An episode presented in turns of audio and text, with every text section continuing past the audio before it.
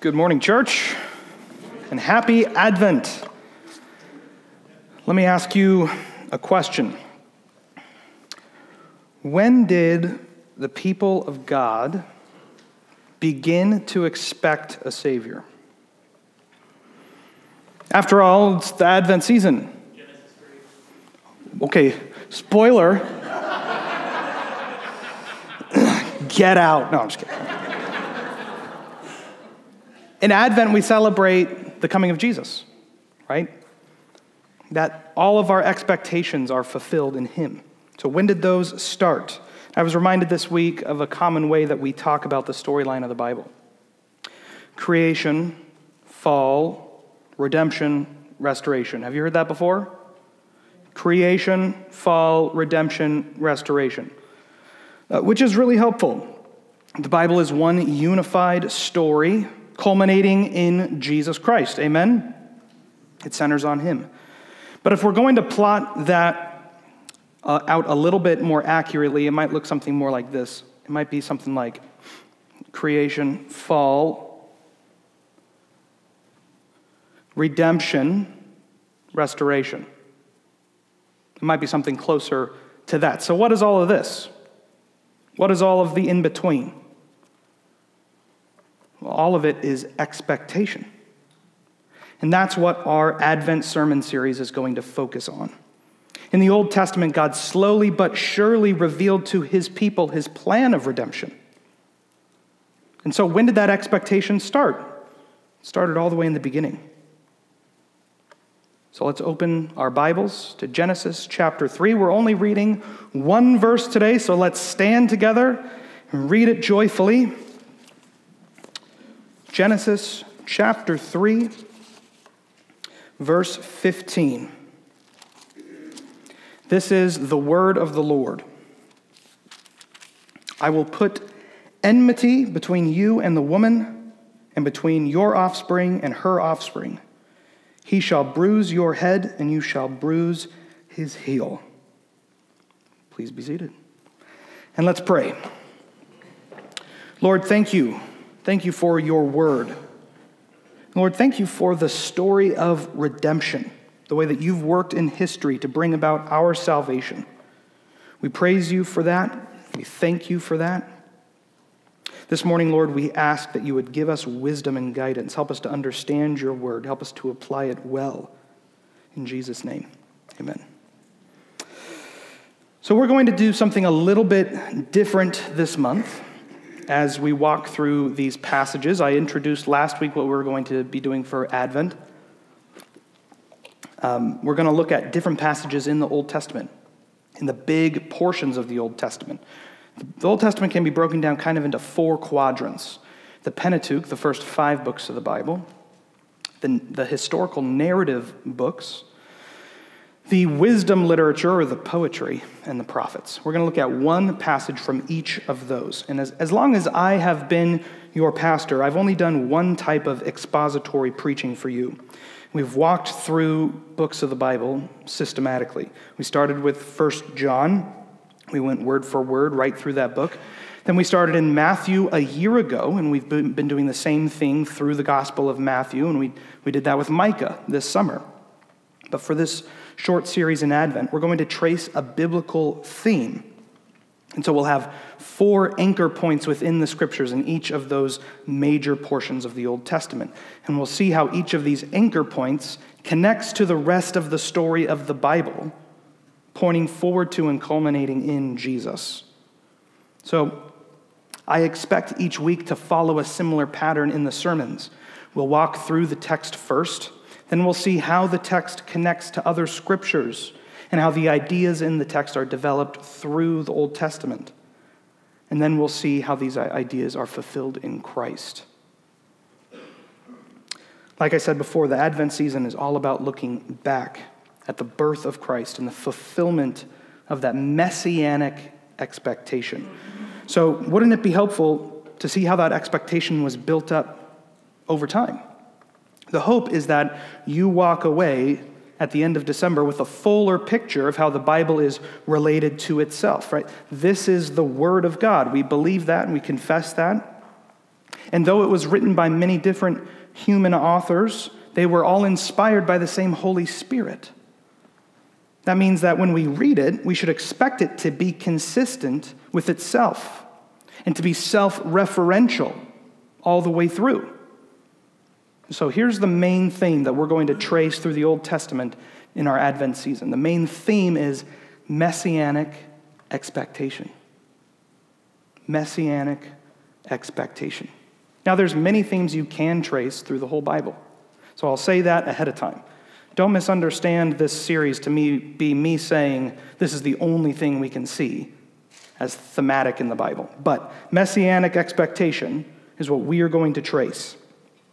And that's exactly what it sounds like the growing expectation of what and who the Messiah would be. So the theme starts here in Genesis chapter 3, verse 15. First, the seed of expectation. Seed of expectation. Now, most of us are familiar with the creation story. Genesis chapter 1 tells us that God created the heavens and the earth in six days and that he rested on the seventh. He created all things out of nothing, and he created all things good. And on the sixth day, sixth day, we learn that God created man. Verse 27 of chapter 1 of Genesis says, So God created man in his own image. In the image of God, he created him, male and female, he created them. After the creation of man and woman, God looked at his creation and he esteemed it very good. In chapter 2, we get a more detailed account of the creation of the first man, Adam, and of the first woman, Eve.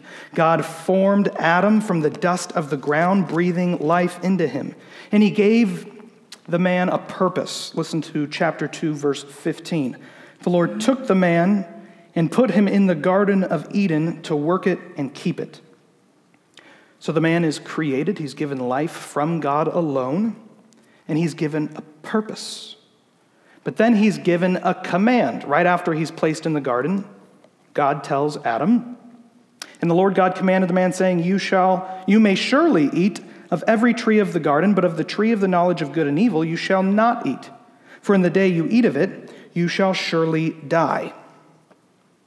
So the man is created from dust miraculously, and he's given life only through the power of God. And then he's given a purpose directly from God to work in the garden and to keep it.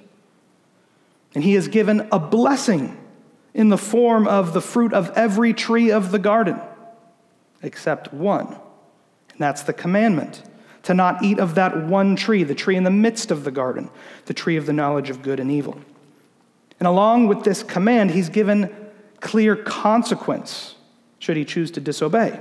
In the day that you eat of it, you shall surely die. The original Hebrew is emphatic in that statement. The ESV translates it really traditionally for us, but the Hebrew includes the word for death twice to emphasize the fact. It's something like, in the day you eat of it, dying you shall die. So it's no small matter. Eating of the fruit would be, bring disaster for Adam.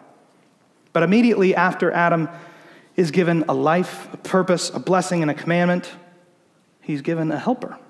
Verse 18 says, Then the Lord God said, It's not good that the man should be alone. I will make a helper fit for him. And that's exactly what God does. First, he demonstrates to Adam his problem of a lack of companionship, of a lack of a helper, by bringing every animal to him. And the conclusion is that none of the animals are a good enough helper for Adam. So God puts Adam to sleep and takes a part of his side, what our English translation usually translates as rib, and he forms the woman. And when Adam wakes up and Adam sees the woman for the first time, his response to seeing her is profound. This at last, this is verse 23, this at last is bone of my bones and flesh of my flesh. She shall be called woman because she was taken out of man.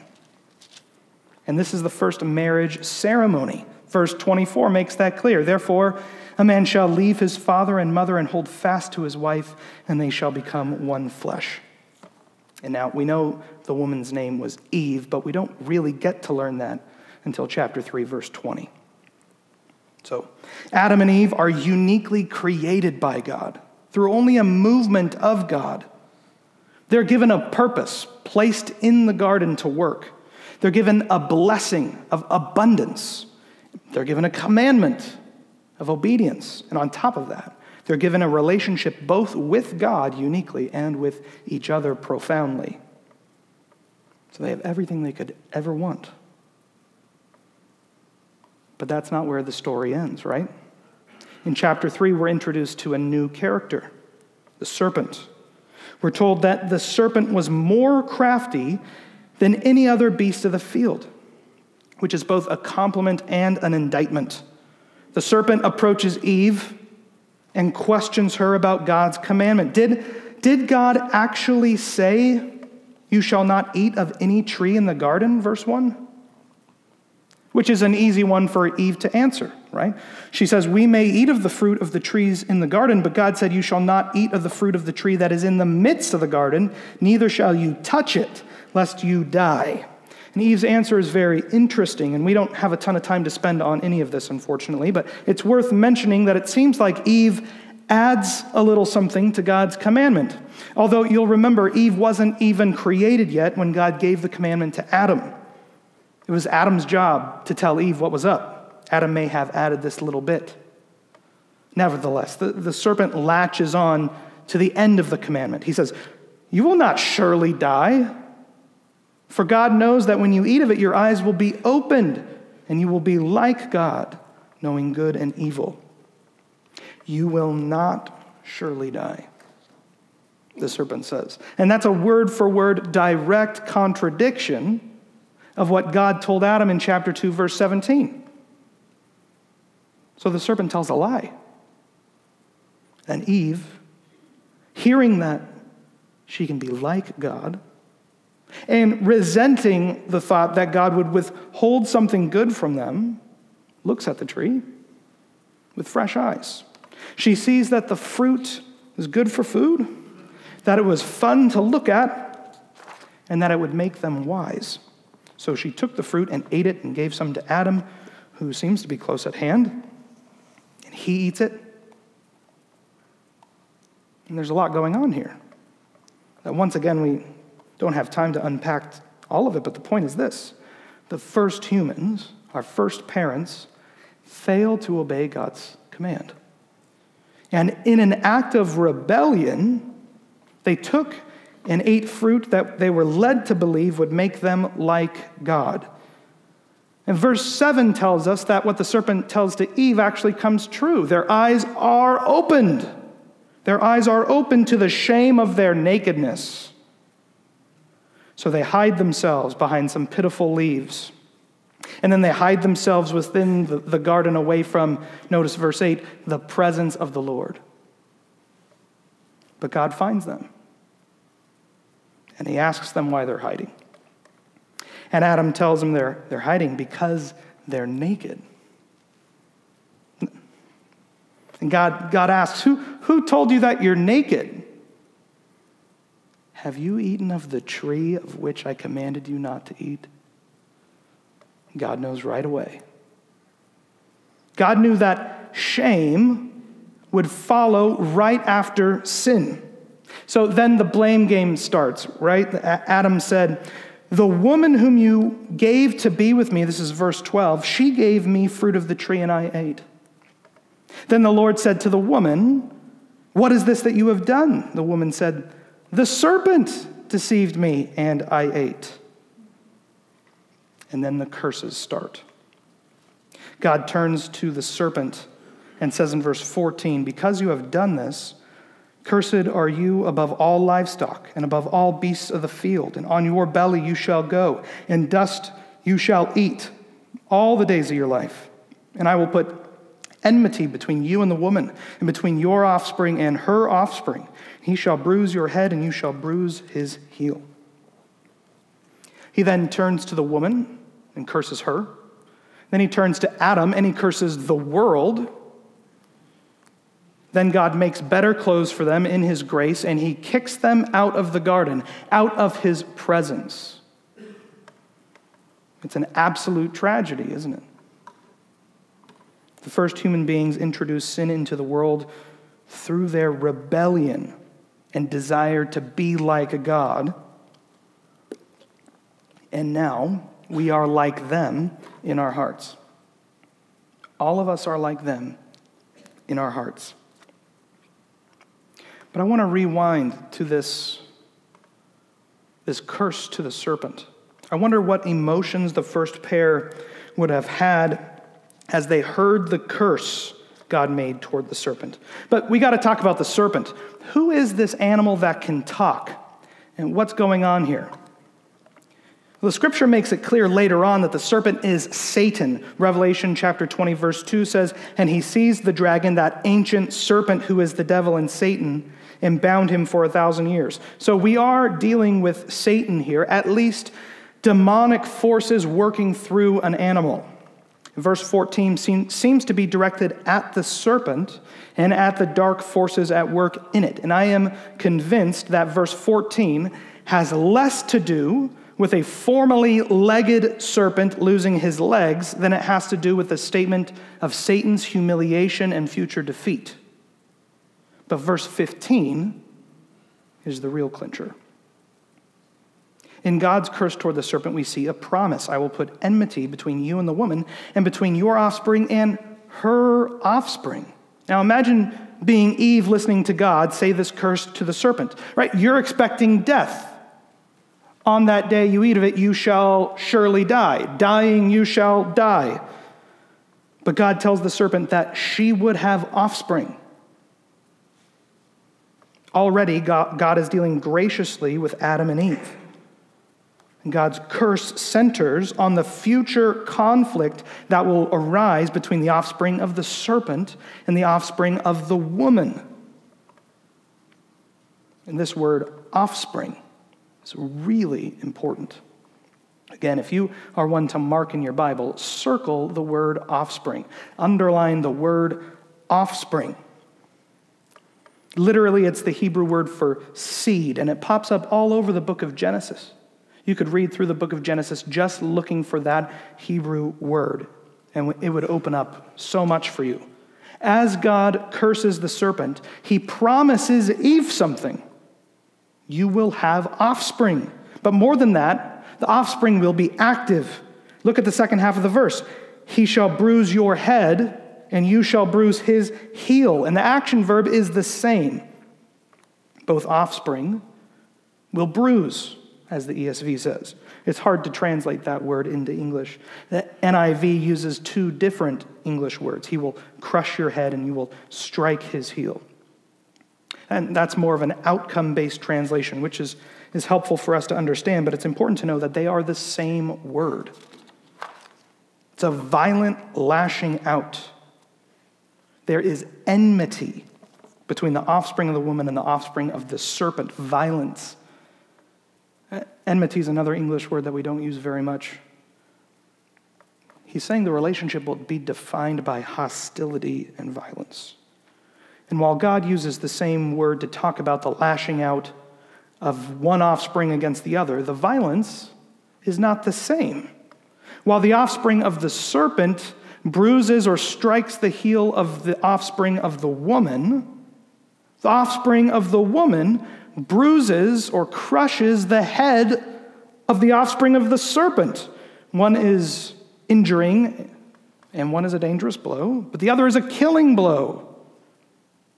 And did you notice notice God's use of pronouns here? The offspring of the woman is a man.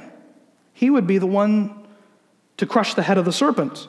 But God doesn't speak of the offspring of the serpent in the last line. He talks about the serpent himself. He shall bruise your head,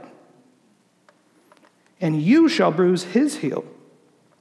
The offspring of the woman would bruise the head of the serpent in the garden, the, the same serpent that tempted Eve. Hmm. So, how should we understand this verse? There have been three common interpretations of Genesis 3:15 through time. The first interpretation is simply this humans and snakes won't get along very well. Snakes will be a menace for humans, and humans will often kill snakes. And for a people receiving this book in the desert at Mount Sinai, that interpretation makes a lot of sense. Why are these snakes constantly attacking? Snakes are scary, and for many of us, our first impulse when we see one is screaming and running away. But that interpretation speaks to a, a truly a, truth that's even deeper there. Right here, right in Genesis chapter 3, humanity's relationship with the animal world is turned upside down. Adam had full dominion of the animals in the garden. Every animal was brought to Adam without any incident at all, no violence. Even the, the tigers and the man eating animals out there. But now, our relationship with the animal world is marked by struggle even the nicest animals, the ones that we've domesticated over thousands of years, resist us, and we rarely interact with wild animals apart from violence. This first interpretation is a natural reading of the text, and it's certainly true. But it's not the only thing that's true about this verse. The next interpretation sees this verse as describing human beings locked into a battle with evil the serpent represents the forces of darkness, and God is telling those forces of darkness that humans will resist its attacks. And humans will attack back with great effect, which would have been incredibly encouraging for Adam and Eve to hear. After all, they just rebelled against God. Would their offspring always be on the side of the serpent? Now locked in war against God? Well, apparently not.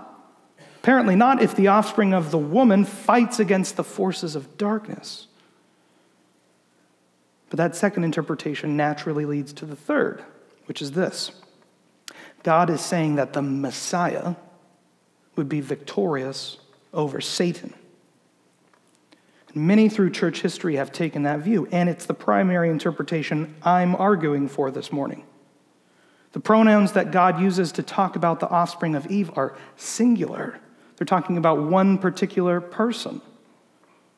As human beings resist the forces of darkness, we only find that possible because we are also associated with one particular person.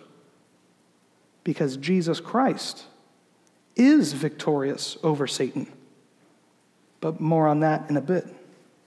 And you can see how each of these interpretations don't really contradict each other. In fact, they're, they're complementary no matter how you cut it, Adam and Eve would have been encouraged by these words that God spoke to the serpent, even as they're expelled out of the presence of the Lord.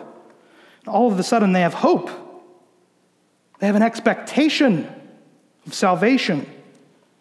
And this, Genesis 3:15, is the seed of that expectation. And throughout the book of Genesis, we see that expectation grow. So, second, heightened expectation.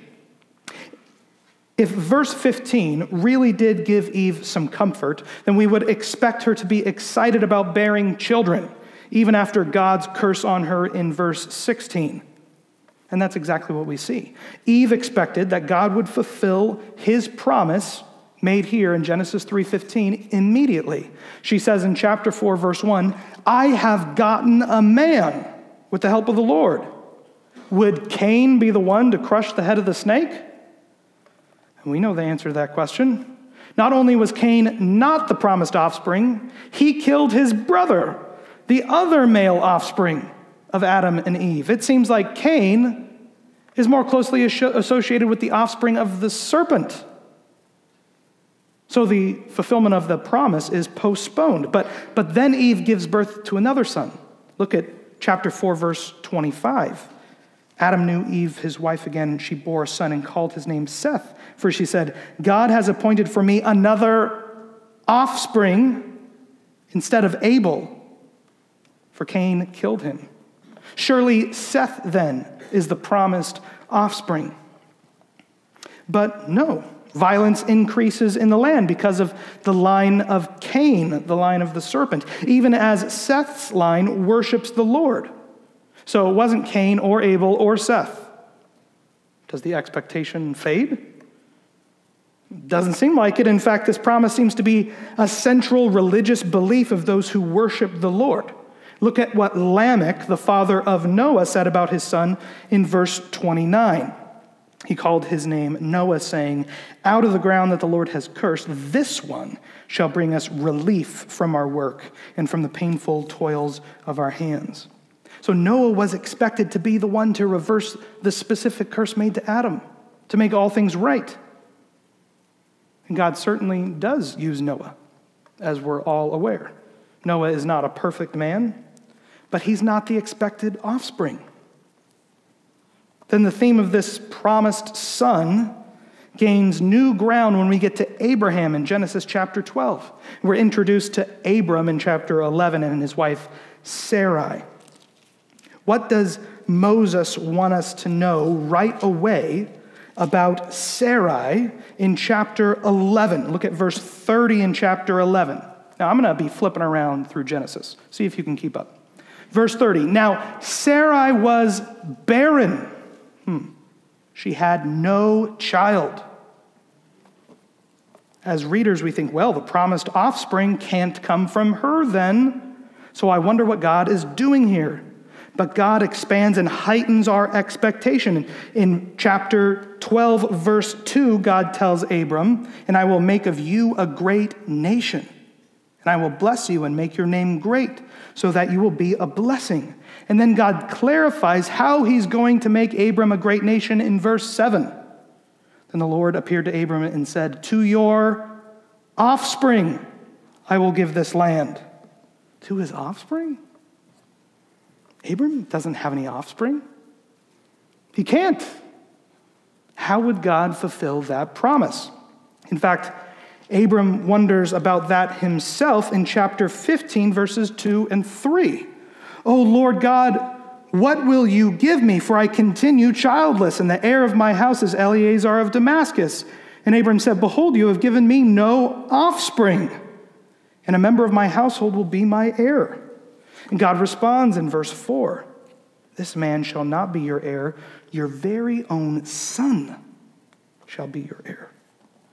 Then God shows Abram the stars and tells him his physical descendants will be numbered like them. So God would provide offspring for Abram. And Abram and Sarai try to fulfill this promise on their own through Sarai's servant Hagar, which leads to the birth of Ishmael. And if you want to talk about Ishmael, you need to talk to Andrew Clever over here, Pastor Andrew. Pastor Andrew is currently writing a paper on Ishmael and Hagar, and he will talk to you all day about that. It's very interesting and very good, but Ishmael, in short, wasn't the son of the promise, even as he is blessed by God. God blesses Hagar and Ishmael, but the people of God promised to Abram wouldn't go through him. In chapter 17, clarifies, God clarifies in verse 16. He says, I will bless her, talking of Sarai, who is now Sarah. I will bless her, and moreover, I will give you a son by her. Wow. Sarai, now Sarah, would be the one to give birth to the promised son. In fact, chapter 17 is filled with the word offspring. God tells Abraham to name his son Isaac. And then he says in verse 19, No, but Sarah, your wife, shall bear you a son, and you shall call his name Isaac. I will establish my covenant with him as an everlasting covenant for his offspring after him. And of course, God fulfills his promise to Abraham by giving him a son, the promised offspring. So the plan of God unfolds in the book of Genesis in ways that are unexpected. And it doesn't stop with the birth of Isaac. Eventually, Isaac takes a wife. Her name is Rebecca, but guess what? She's also barren. Nevertheless, God blesses her and gives her two offspring. And the covenant of God is only continued through one of them, Jacob, the son of the promise. Seth, Noah, Isaac, Jacob. But then Jacob marries two women. And guess what? The wife he loves the most, Rachel, is barren. And what does God do? He opens Rachel's womb, and she has two boys, Joseph and Benjamin. Surely the line of the promise will go through one of those two, right? But God subverts our expectations once again. Jacob has 12 sons, and they are the foundation of a new nation. They are the tribes of Israel. But who would rule? Who would rule that nation? Which tribe would stand out? The book of Genesis sets it up to expect for us to expect that one of the sons of Joseph. Joseph's tribe would be the one that rules, but that doesn't end up being the case. In, in fact, Joseph's tribe splinters into two half tribes. It's one of Leah's children, the wife that Jacob didn't love, that takes the crown. Chapter 49, verse 10, we read The serpent shall not depart from Judah, nor the ruler's staff from between his feet until tribute comes to him, and to him shall be the obedience of the people. And all of this takes place in the book of Genesis.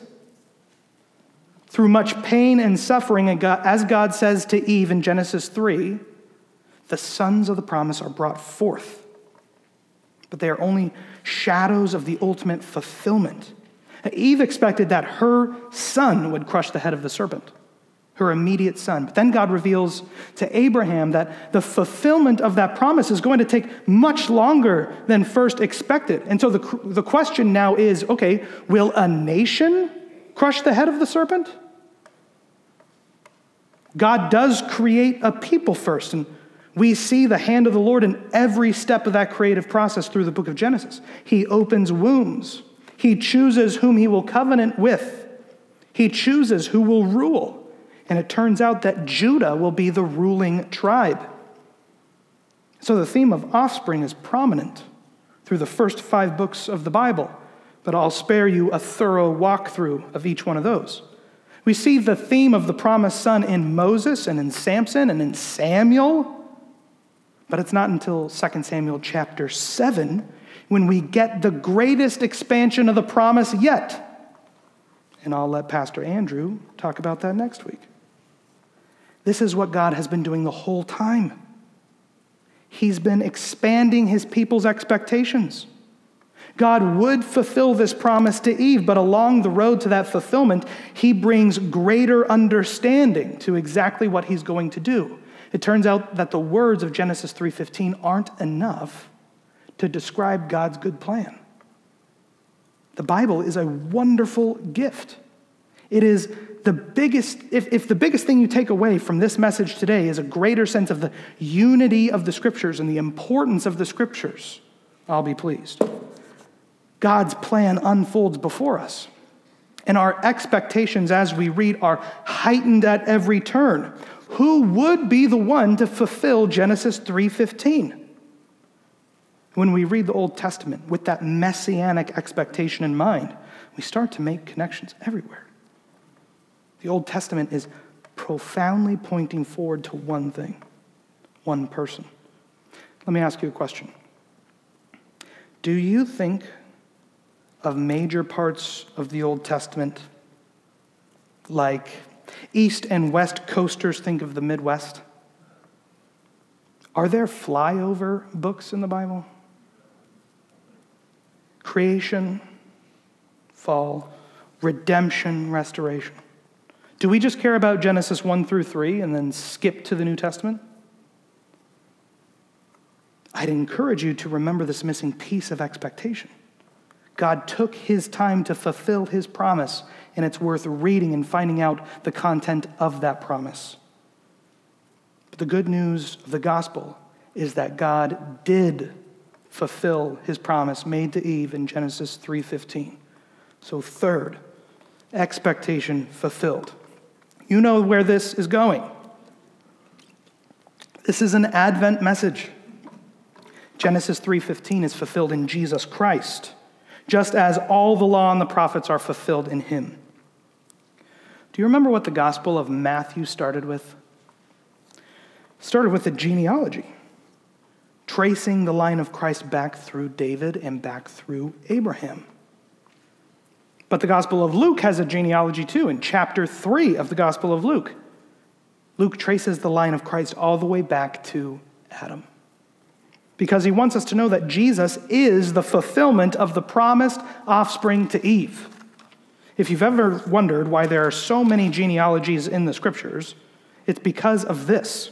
It's because of the importance of belonging to the line of the promise. Jesus is the fulfillment of that line, the end of the line. He was the promised offspring who would crush the head of the serpent. In church history, Genesis chapter 3 verse 13, 15, Genesis 3:15 is known as the proto-evangelium. The proto-evangelium, the first gospel. Because in it we find the promise of Jesus Christ in embryonic form. And throughout the Old Testament, God develops our expectation. He develops that theme and he heightens he heightens our expectation. He clarifies who that offspring would be. And all of those who came before him, all of the potential men who could fulfill that promise made to Eve, point forward to Jesus. Like Abraham offered Isaac, God offers Jesus. Like God appointed Jacob to start a new nation, God appointed Jesus as the head of the church. And even as all of the mothers relied upon God to open their wombs, so Mary's womb is blessed above all. The virgin birth is the most extreme example of the theme of blessing out of barrenness. But it's what Jesus does that proves he's the promised seed of Eve. In his life, Jesus demonstrates his authority over Satan and the forces of darkness over and over and over again. Jesus casts out demons left and right. We've read through many examples of that in the Gospel of Matthew. Whenever Jesus encounters Satan, even in his temptation, Jesus wins every time, and it's no contest, really. In fact, Satan is no match for Jesus ever. Jesus never struggles against Satan to win. Satan is, isn't even able to snuff out Jesus' life through Herod when he's a baby. It isn't until Jesus willingly gives up his life that it seems like Satan has won. And that's where we see the, the serpent bruising the heel of the promised offspring, of Christ in his death. As he hung on the cross, it seemed like the serpent had finally gotten his way. Little did he know that as Jesus was dying, his head was being crushed. The death of Christ accomplished absolute victory over Satan. Satan is defeated in the death of Christ because sin is defeated in the death of Christ. And the division that existed between God and man because of sin starting in the garden have been sewn back together. What the serpent started in that garden, Jesus finished. Death is dead in the death of Christ. Our debts are paid in the death of Christ. Sin is destroyed in the death of Christ. And Satan, the ancient serpent, is defeated in the death of Christ. And in case we were worried that the bruise to Christ's heel would stop his life forever, the resurrection proves that the wound wasn't mortal at all. Praise God. When Christ is raised from the dead, he stands victorious over his vanquished enemy and his minions. And in him, listen, in him you too are victorious. For all those who place their faith in Jesus Christ, victory over Satan is applied to you. In Christ, Christians are victorious over sin and death and Satan. The head of the serpent has been crushed. Praise the Lord. God always keeps his promises, even the promises included in a curse told to a snake at the beginning of the book. There was the promise of the offspring of the woman who would crush the forces of darkness, and that offspring is Jesus Christ. Amen? Let's pray.